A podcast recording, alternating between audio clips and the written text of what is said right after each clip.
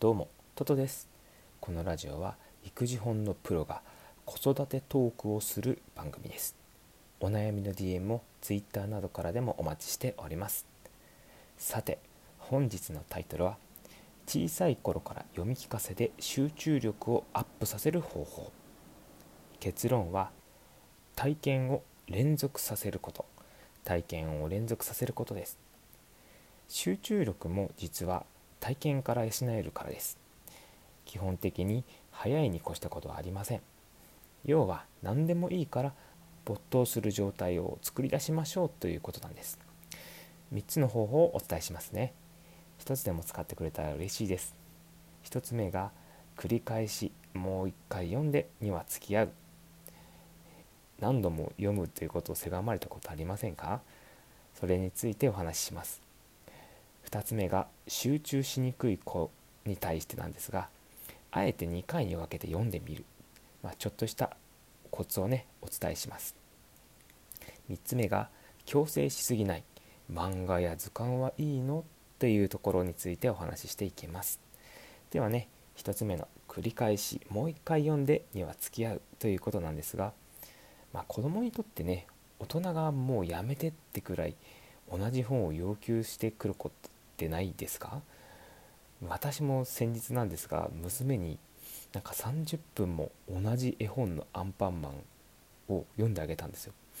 まあその時に気づいたんですが娘がねセリフをなんか「アンパンチ」って言ったり「ニョミニョミニョミニョミ」ってなんか言ってるんですよ一人で。一人で何か言ってるんですよ。でちょっとびっくりしてえどうしたんだろうと思ったら実はそれって完全に本をあ本というかね文もねそらんじて覚えてしまっていたということなんですよ。もうつまり暗記です。暗記していたんです。なんかこのね繰り返しの効果って実は子供は言葉を習得しているっていうふうにこの事実から言えますよね。何度も読むっていうのは自然と言葉の学習になっているしそれによって集中しているんだなっていうふうに気づいたエピソードなんですよ、まあ、大変なのはねすごくあるのでできる時はしてあげましょうっていう感じでいいと思います。うちの娘昨日ちょっと熱出したんであの昨日全く読まないで寝たりもしてるし、まあ、読まない日もあってもね別にいいかなとは思いながら、うん、ちょっとこう支えてあげる感じでね、うん、してあげたらいいかなと思います。で2個目なんですが、えー、集中しにくい声あえて2回に分けて読んでみるというお話でしたね。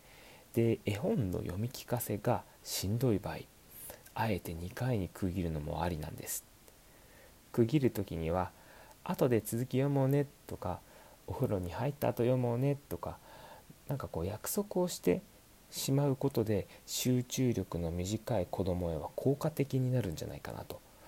で約束をね守ってくれたらたっぷりとそこで褒めてあげましょう。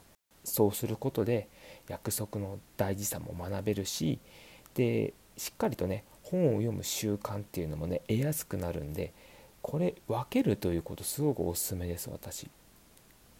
では3つ目。強制しすぎないということで図鑑と漫画はいいのという話でしたね。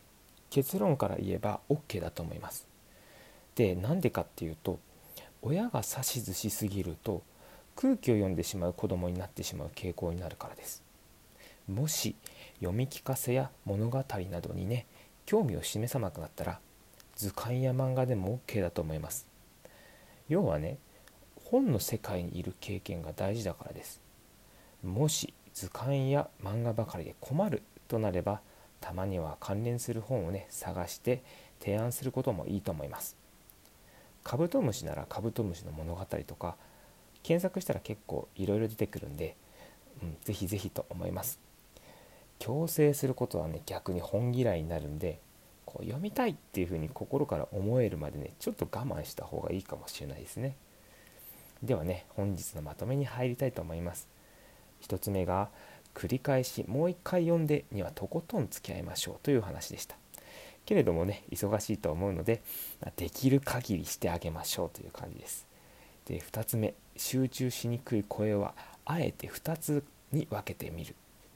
でその時に約束をしましょうねという話でした。で3つ目強制しすぎないということで図鑑漫画はいいのという話でしたね。結論は漫画とかでも OK です。けれどまあその本の中にいるという経験をね大事にしてあげましょうとかあと関連する本もね提案してみましょうねっていう話でした。さてさて今回の、え、原稿も URL を概要欄に貼ってありますのでねスマホをちょっとスクロールして確認してみたりしてください。それとあとねあの合わせて聞きたいということで話をしっかり聞ける子にするための習慣というその放送の URL も貼っておきますので是非合わせてよろしくお願いいたします。ではね本日も皆さん水曜日ですかね今日はね。あのぼちぼちやっていきましょう。いいねやフォローなどしていただけたら本当に嬉しいです。では皆さんいってらっしゃい。失礼いたします。